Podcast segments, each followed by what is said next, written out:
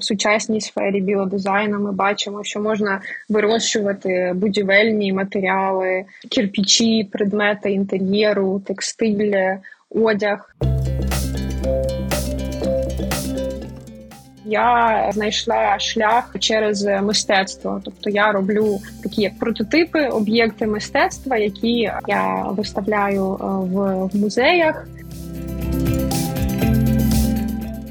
З одного боку, мої клієнти це наукові університети нідерландські, з іншого боку, це музеї, культурні інституції.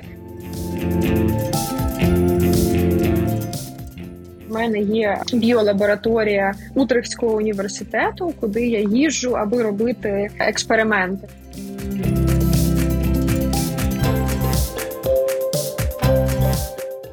Привіт! Мене звати Тарас Жуков, і це другий сезон подкасту Де ти там робиш. Тут ми говоримо про нові професії, які з'явилися завдяки техрозвитку. І сьогодні на зв'язку з нами з Нідерландів Даша Цапенко, соціальна дизайнерка та дослідниця у сфері біодизайну. І з нею ми будемо говорити про особливості технології біодизайну, виклики та захоплення, і які є можливості для фрілансу. Привіт, Даша! Привіт, Тарасе! Що таке біодизайн взагалі? Бо твій title це соціальна дизайнерка та дослідниця у сфері біодизайну. Я вперше чую слово біодизайн, і мені супер цікаво.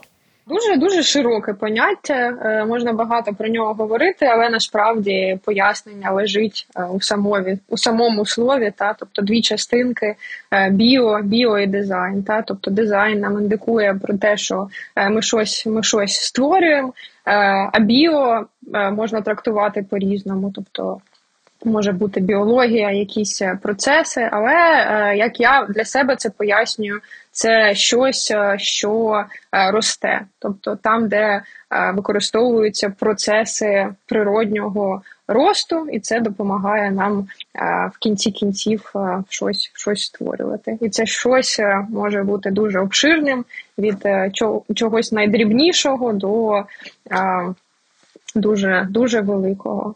От і так як ми говоримо про процес росту, то це також нам індикує, що е, ми беремо, е, щоб створити ці умови росту, нам треба мати якісь знання, як це відбувається. Якщо приклад, що може бути найменшим, а що може бути найбільшим прикладом біодизайну?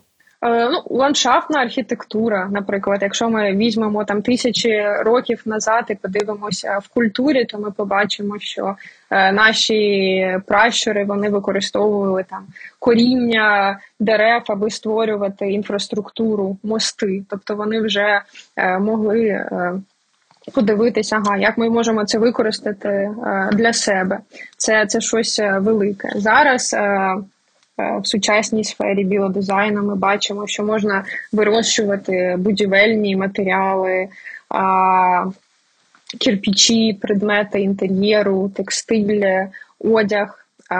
От, ну це.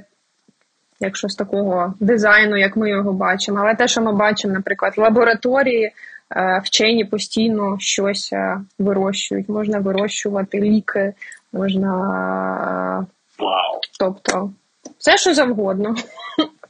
Питання навіщо, питання як, але по суті, якщо знати, як ростити, то. Круто, круто. Я зараз уявляю собі в голові щось, а, якийсь біофутуризм чи якісь а, вирощування а, якихось матеріалів у лабораторії на Марсі, наприклад, щось таке. Ой, це дуже прикольно. Це такий. Ця тема з космосом дуже дуже актуальна. Я от працюю з з грибами е, дуже щільно, і от е, ця тема коріння грибів міцелій він називається. Це така дуже зараз актуальна тема. І от якраз міцелій дуже багато досліджень показують, що у нього характеристики е, дуже придатні для, для космосу, бо є типи грибів які поїдають радіацію. Е, От є резистентні гриби, тому дуже багато досліджень зараз робиться. Чи ми можемо використати це? Де ти навчалася? А, Я навчалась на архітектурі. Я навчалась у Києві спочатку. Моя перша освіта в Національній академії образотворчого мистецтва і архітектури. От потім я переїхала до Нідерландів, де я отримала освіту соціального дизайнера. А по факту я працюю десь в зоні і по масштабу в мікробіології. Тобто це дуже кумедно, бо я починала з такого щось чогось дуже великого, як архітектура, е, і закінчила маленькими клітинками. Тобто, це те, що я роблю на повсякденній основі. Тобто, замість того, щоб деякі люди збільшують свій масштаб, а я навпаки. Ну, це фокус. Ти сказала, що ти приїхала до Нідерландів і зараз працюєш з безлічю різних компаній, е, клієнтів, і це, по-перше, дуже крута штука з точки зору фрілансу, бо ти можеш працювати де завгодно, з ким завгодно. Вау, це суцільна свобода, і я, як я вже казав, заздрю. Е, Скажи мені, будь ласка, хто твої клієнти? Ну, безліч компаній це звучить е, дуже дуже дуже амбіційно, але е, па, пару є. Це не компанії. Я знайшла для себе такий е, цікавий перетин двох дисциплін на межі е, мистецтва і і науки. Тобто, з одного боку, мої клієнти це е, наукові університети нідерландські, зокрема, це е, Утрихтський е, університет, факультет мікробіології, який працює з великими грантами е, і дослідженнями.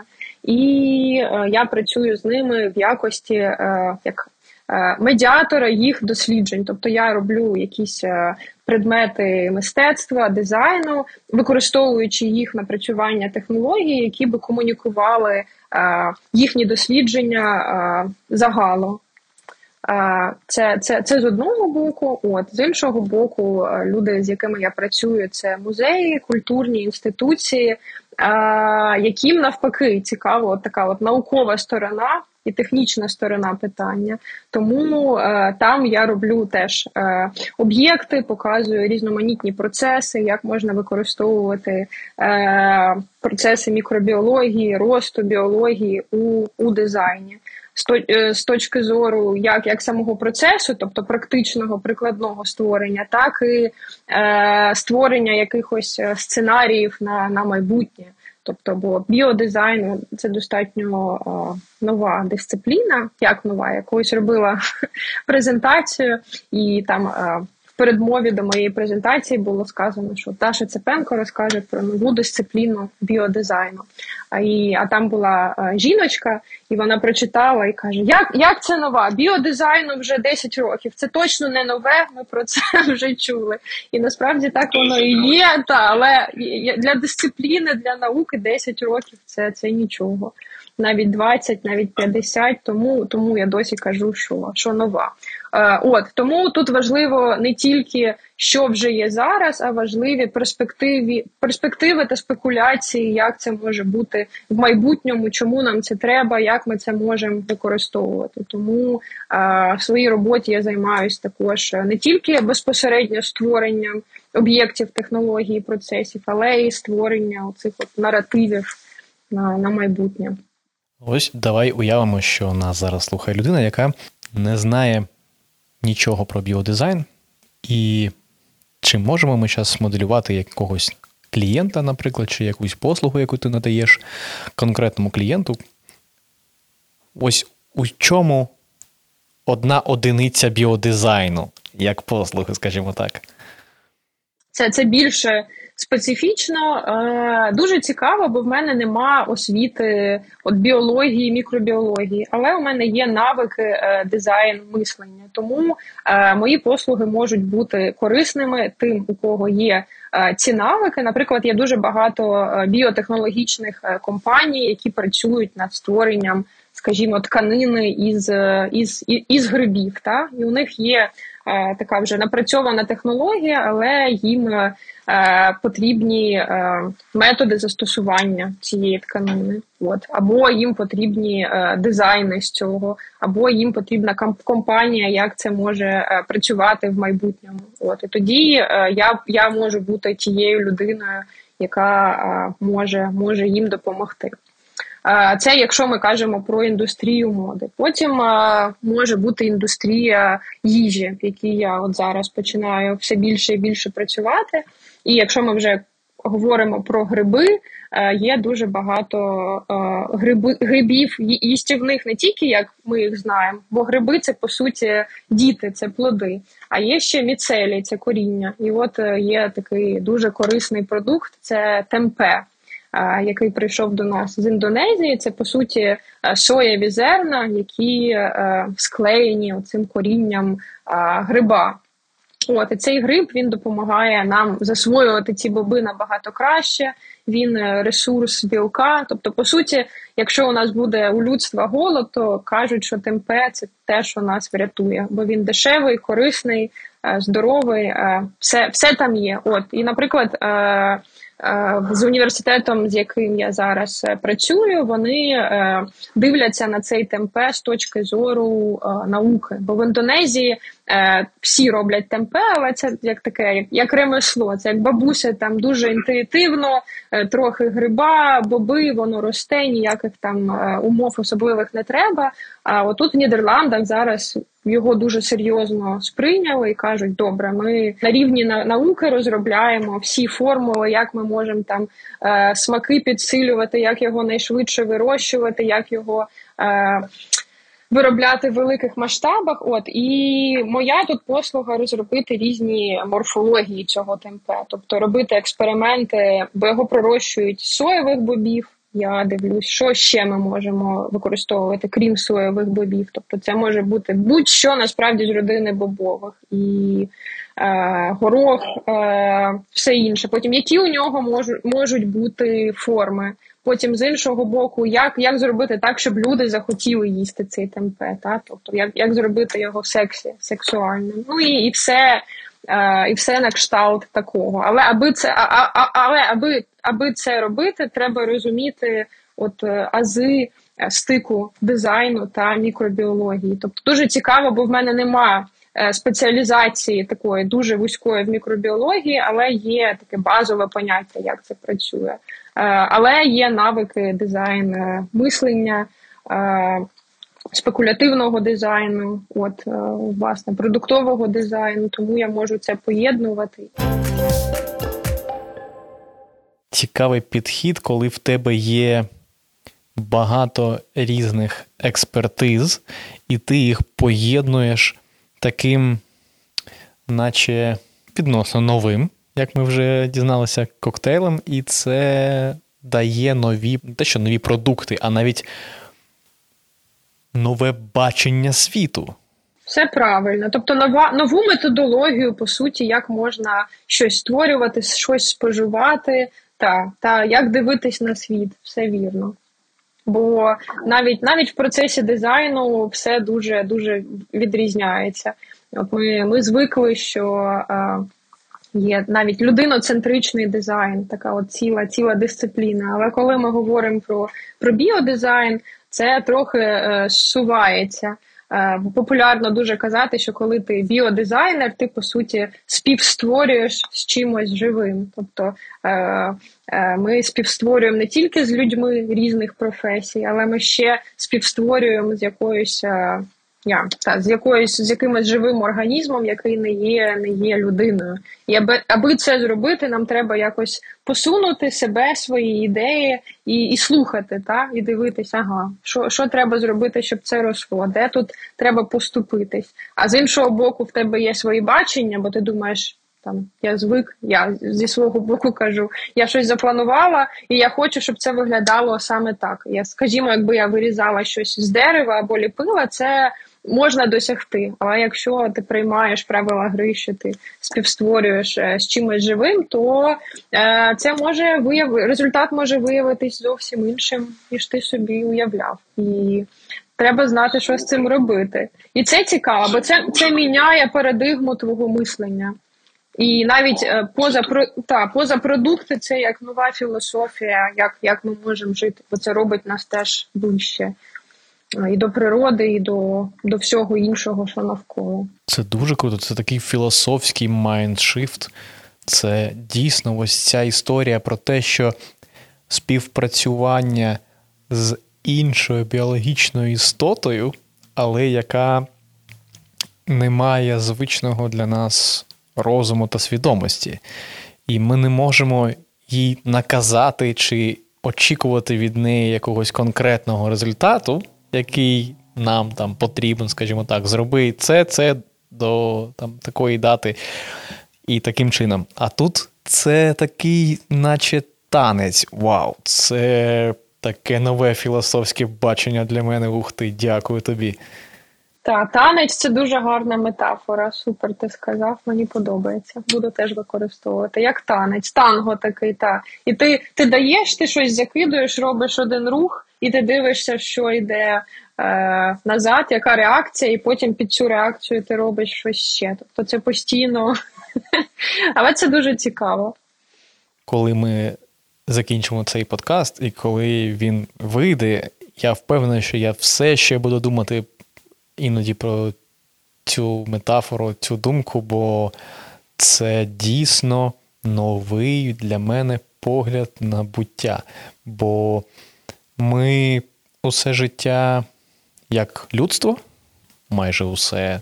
Всю історію нашого існування ми або співпрацюємо один з одним, або, скажімо так, домінуємо над реальністю. Вирубимо ліси, будуємо міста, міняємо все, що коло нас знаходиться. Там, наприклад, річка тече так, ми її ось туди перевели. А тут співпрацювання, наче з самою природою, в такій гармонії, о, це такий дуже такий біопанк. Уф. Десь десь так. Бо ну, ми бачимо, до чого це нас призвело, коли ми співпрацюємо з такими ж розумними, як як і ми, і коли ми втілюємо всі наші е, бажання, і коли ми вже дійшли того е, та, етапу, коли ми бачимо, і, і, і, і всі кажуть, що немає нічого неможливого, все можливо, і ми це робимо і втілюємо, але е, бачимо, що в принципі це не на, на глобальному масштабі не дуже нас приводить туди, де ми хотіли б бути. Тому такий mindset він трохи. Е, міняє твоє бачення і корисне. Дякую тобі за це. Давай тепер більш детально про цю професію, про цю індустрію, як ти в ній працюєш. По-перше, ти фрілансер у цьому, але де ти знаходиш замовників, як ти як, як ти це робиш? У біодизайні досить досить важко, і це я я вже сказала, що це така досить досить нова дисципліна, тому ми бачимо дуже багато винаходів, гарних ідей, спекуляцій, прототипів. І потім питання: добре, супер ідея, класна модель, вже можна її далі виводити в світ і рятувати світ, скажімо так. Але питання, як як, як це зробити? І насправді е, є дуже е, лімітована кількість таких великих компаній, які це роблять е, на, на, на, на, великому масштабі. І тут питання: чи іти працювати з ними. Е, чи якщо ти фрілансер, то шукати якийсь свій шлях. І в Голландії теж дуже часто видно, що це зараз дуже така emerging field, Дуже багато випускників дизайн вузів теж цим займаються, бо їм теж подобається цей mindset. Але дуже багато хто перестає, бо е, на рівні прототипів стає питання: добре, як як ми заробляємо з цим гроші? Е, в моєму випадку я е, знайшла шлях. Е, через е, через мистецтво. Тобто я роблю такі як прототипи, об'єкти мистецтва, які е, я виставляю в музеях. І музеї платять мені за це гроші, тобто це перший етап. Потім другий етап, ці прототипи, які виставляються в музеях як предмети мистецтва, я намагаюсь довести їх до такого більш функціонального виду. Та тобто, якщо ми кажемо, що це одяг, який вирощений, я зробила прототип. Так він вирощений з живого організму, але його ще не можна на себе вдягти. Бо, скажімо, піде дощ і йому буде погано. Тому я співпрацюю з вченими в університеті, щоб розробити всю е, технологію е, швидшою. Але це займає деякий час. А поки мені треба е, жити далі, я роблю інші предмети мистецтва і інші прототипи. Е, от, Тобто така подвійна модель, навіть потрійна. Бо е, з третього боку мені цікавіше, але це займає роки. Потім, коли я вже розроблю з вченими якусь, скажімо, функційну річ, треба, щоб ця функційна річ вийшла в, систему, і там всі почали е, вирощувати кожухи, та якщо це кожухи, почали їх носити. Але це треба вже залучати більшу, більшу, більшу кількість людей. Тому така трьох. Е, трьохступінчата модель. Спочатку прототип як предмет мистецтва. Поки це відбувається більш довгий процес, це виведення цього прототипу на функціональний рівень, і десь е, на підсвідомості я вже працюю над над, над системою, як це може працювати в великому масштабі. Як мене знаходять е, клієнти? Насправді це досить така вузька індустрія, і коли ти вже почав щось робити, то так про тебе якось люди дізнаються. Я собі уявляю такий прикол з майбутнього, що наче Мам, мам, я не можу піти в школу, бо мій піджак ще не виріс.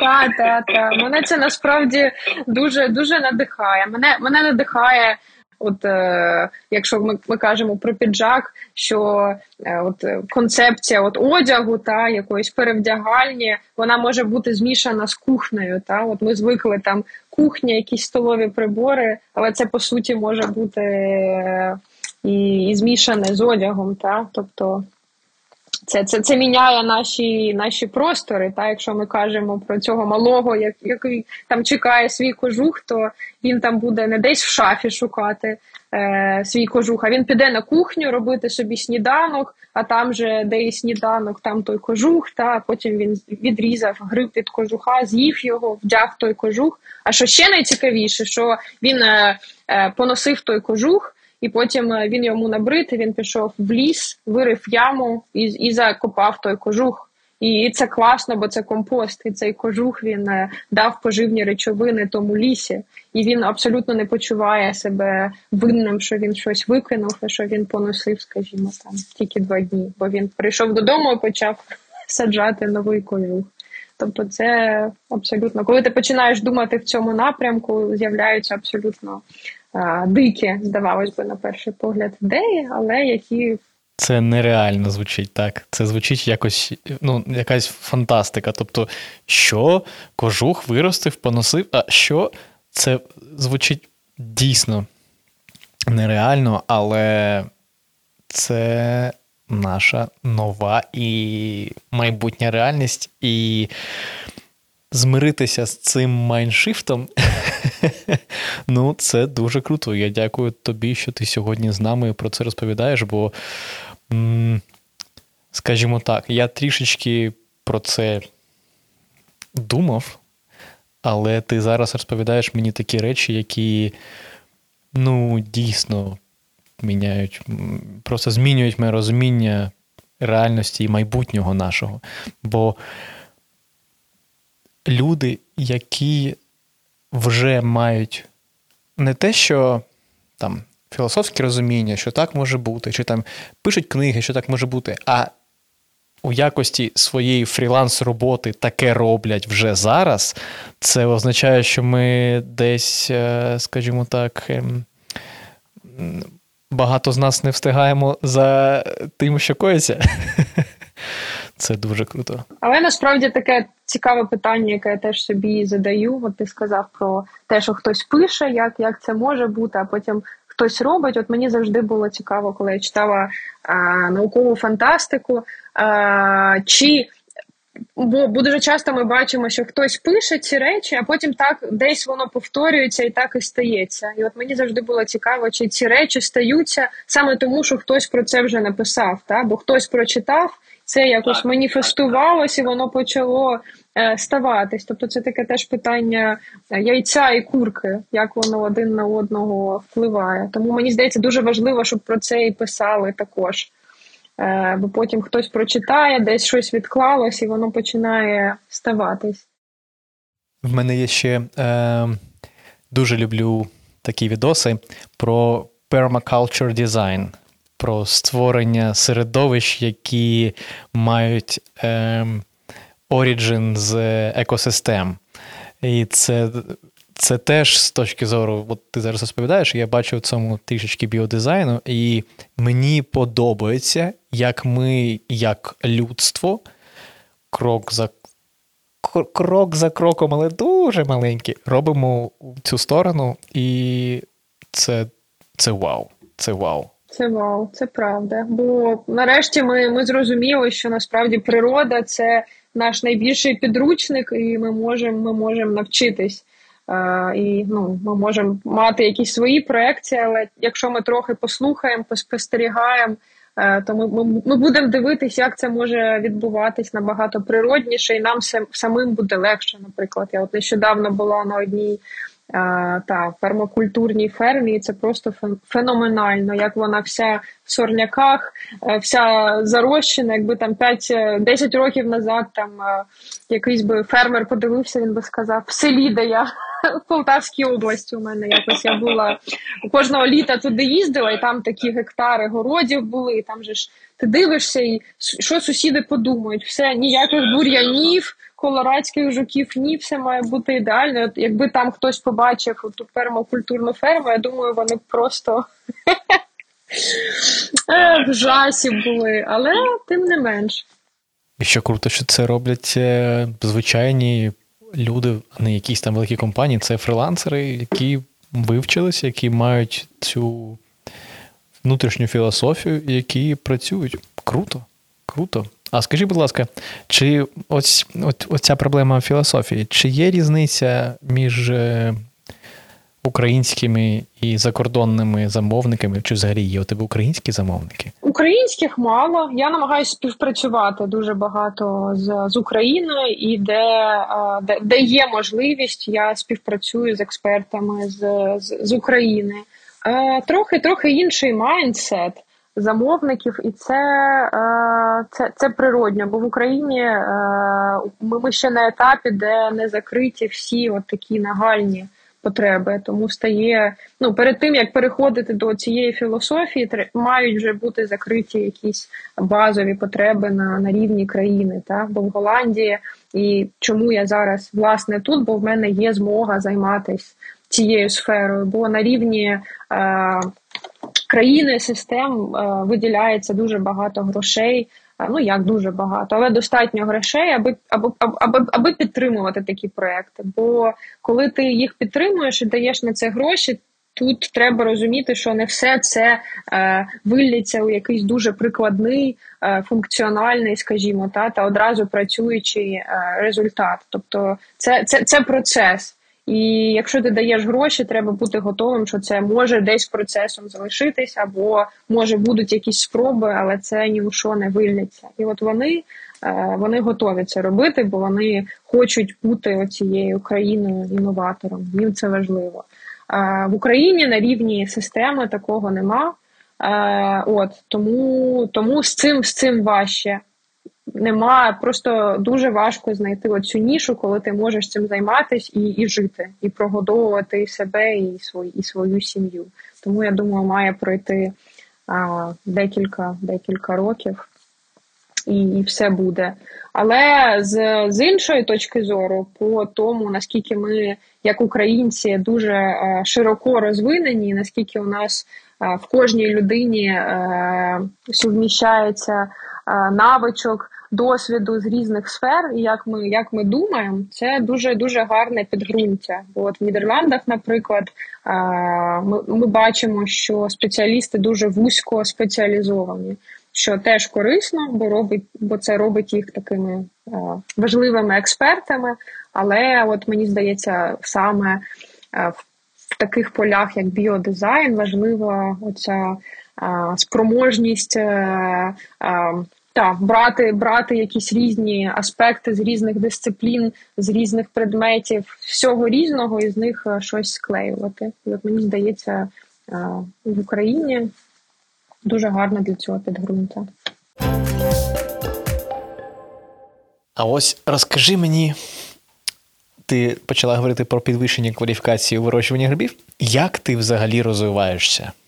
Що можеш порадити людям, які хочуть розвиватися? Бо це, як ми вже дізналися, професія, яка потребує багатьох різних сфер зацікавленості, таких поєднаних у єдиний рушійний двигун, такий, такий, такий внутрішній імпульс, який допомагає брати якісь дуже звичайні речі, типу гриби.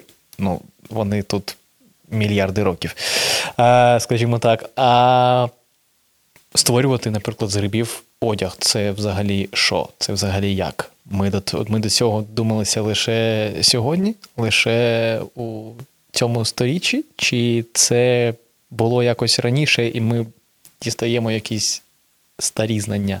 Як ти розвиваєшся, як ти навчаєшся?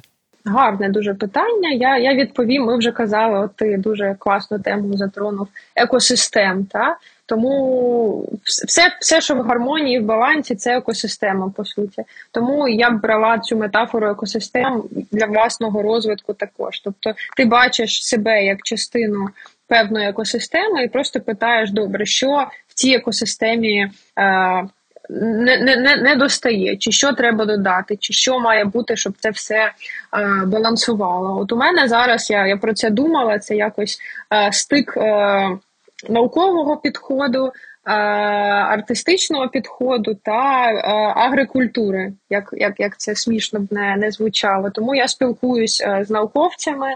Е, з фермерами, які по суті нічого спільного не мають до дизайну, але дизайн є у мене, і от оця комбінація е, дизайн підходу, е, агрикультури, процесу росту, та бо це дуже важливо, і і, і науковий підхід, та от що з цієї агрикультури можна взяти, це створює екосистему. Тому е, дивитись на цього е, з цього боку. І е, я, якщо, якщо ми кажемо там про розвиток. Про книжки, то шукати натхнення і ідеї а в природі, бо по суті, ну я нічого нового не скажу, але е, всі велосипеди вже були е, давно давно знайдені, і ми просто спостерігаємо, як це відбувається природнім чином, і потім думаємо, ага, як ми можемо це використати для нас. Тоді це вбиває двох зайців одночасно. Ми це робимо таким sustainable підходом. Якщо ми робимо це як в природі, ми завдаємо якнайменше шкоди. А з іншого боку, ми не треба нічого вигадувати. Ми зберігаємо собі час. Останнє я б сказала шукати знання і натхнення. А ну на, на на, великому рівні в природі, а на маленькому рівні в в інших дисциплінах, бо це насправді дає дуже дуже дуже свіжі ідеї. Дуже часто ми бачимо, що от там спеціалісти з дизайну, ну і я сама там була е, пару років назад. Ти ти, ти шукаєш натхнення, в тебе там повна бібліотека Е, книг по продуктовому дизайну, або ти там сидиш на Пінтересті і шукаєш всі референси, як це хтось зробив. І це може бути шляхом, але десь воно тебе теж лімітує, бо вона тебе закриває в цю коробку того, що вже створено. Але якщо ти йдеш поза свою дисципліну і просто думаєш от процесами, як це відбувається, це дає тобі нові та, нові ідеї, нові натхнення, і тим самим ти створюєш щось нове, бо ти поєднуєш щось, що здавалось би не поєднуване, але яке можна поєднати. Скажи мені, будь ласка, з чого складається взагалі твій день? Як фрилансера. Ти сказала, що ти спілкуєшся з науковцями, ти спілкуєшся з фермами, ось там готуєш гриби. Е, це такі маленькі елементи твого дня, твого робочого циклу. А як взагалі ти, як фрілансер, будуєш свій робочий день? У мене всі дні дуже дуже різні. Тобто, у мене є три таких е, скажімо, головних е, бази, між якими я е, їжджу. Е, головна база це, мабуть, моя студія, робоче приміщення в Газі, де я роблю вже готові вироби, скажімо так. Потім в мене є біолабораторія Утрехтського університету, куди я їжджу, аби робити е, експерименти. Тобто там я спілкуюся е, дійсно спеціалістами, е, які все знають, і пропоную якісь свої ідеї, а потім експериментую у стерильних умовах і вирощую на оцих от Петрі, Петрі тарівочках та прибірочках, те, що я хочу зробити, але у маленькому масштабі, тобто перевіря, перевіряючи це взагалі реально. А після цього, якщо я вже бачу добре, це реально, я переношу цю технологію до себе в студії, але намагаюсь збільшити масштаб та зробити умови не такі не такі стерильні, а ну більш більш повсякденні. Бо моя велика мета. Е, вирощувати щось не тільки у стерильних умовах лабораторних, що звісно легше, але й у звичайних, щоб у подальшому, як ти казав, там малий міг виростити собі кожух для школи, піджак, форму. От. І третя база це я я викладаю також, бо, як я вже казала, біодизайн це така, ну і, і взагалі реалії фрілансу у цій індустрії е, дуже дуже хиткі, тому має бути якась теж стабільна база прибутку. І в моєму випадку це, це викладання. Я викладаю в академії дизайну в Ендховені. Е, і тому я їжджу е, туди. Тобто е, з Гаги я їжджу в Утрехт в лабораторію, в Ейндховен викладати, і всі інші дні я проводжу у себе в студії. На по, по ну, це по, по приміщенням, по географії, по по задачам теж є є, є пласт, і це най, най, така найулюбленіша моя робота це власне експерименти. Коли я як як кулінар в перчатках поєдную матеріали е, і дивлюсь, чи це працює чи ні, і створюю умови для росту. Та? Тобто е, дивлюсь, як що росте, і дивлюсь, як це можна покращити. Е, Є, є, звісно, реалії роботи, де ти маєш бути за комп'ютером, та як як фрілансер, ти ти маєш там є в тебе є своя компанія, є податки, є комунікація, є імейли, і це теж ніхто не відміняв. Це має має відбуватись. Ну це не не, не, не улюблений пласт моєї роботи, але але він є. Великий пласт це також от власне е, навчання студентів та презентації, тобто теж комунікація, що ти робиш, кому від цього може бути користь, і не не в майбутньому, а зараз. Е, тому це теж е, займає час. Це теж дуже дуже цікаво. Скажи, що ну давай також чесно, чесно про це скажемо. Що найскладніше та найнецікавіше у твоїй роботі? Найскладніше це, мабуть, дійсно знайти знайти шлях, як займатися лише цим і при цьому виживати, е, маючи е, на увазі те, що ця індустрія досить досить нова, і теж бажаючих цим займатися зараз все більше і більша кількість. Це найскладніше. Е, і з практичного це, мабуть, багатозадачність, бо ти маєш е, поєднувати дуже багато е, різних задач з різних дисциплін. Тобто, це і найцікавіше з одного боку, але і, і найскладніше. І відсутність стабільності, я би сказала, також, бо ти ти ніколи не знаєш, що тебе чекає. Тобто на на маленькому рівні, бо ти можеш щось ростити, в тебе є дедлайн. а воно може просто не вирости, навіть якщо в тебе є протоколи і технологія, як я вже казала. Якщо ти співпрацюєш не з людиною, то будь готовий чекати чого завгодно. Е, це на маленькому масштабі так може бути і на і на, і на великому масштабі. Я взагалі, будучи фрилансером, особливо у цьому полі, це дуже дуже таке хитке. Хитке середовище, тому треба бути дуже таким гнучким і і швидко шукати. Якщо тут не спрацювало, там це це не вийшло, як як ти можеш е, а, та, перенаправити те, що ти робиш в інші в інші русла. А скажи, давай так. Якби уявимо, це такий експеримент. Е, Уявимо, що тобі не можна займатися цією професією. Тобі заборонили займатися цією професією. Наприклад, чим би ти займалася? Я би стала фермером однозначно, бо це ну, це феноменально. Я дуже люблю їжу з одного боку. Я би пішла у ферму і і у їжу. Бо по суті, ти чи тим, чим я займаюсь, воно дуже схоже от, з готуванням, з кулінарією. Е- якщо ми дивимося навіть на кулінарію не тільки з точки зору спра страви, але з, з такої широкої перспективи, коли ми це що що відбувається не тільки коли ми готуємо, та а що відбувається, коли ми це їмо, як воно травиться, як воно з нас виходить, як це розщепляється на на глюкозу, як виділяється крохмал, як та та глюкоза визиває, е, викликає інсулін. Та тобто і від цього наші страви теж залежать. Це теж знову ж таки ми повертаємось до, до екосистеми. Тобто їжа і ферми теж ферма, ферма, пермакультури, ферми, їжа. Я думаю, десь десь там би я була б.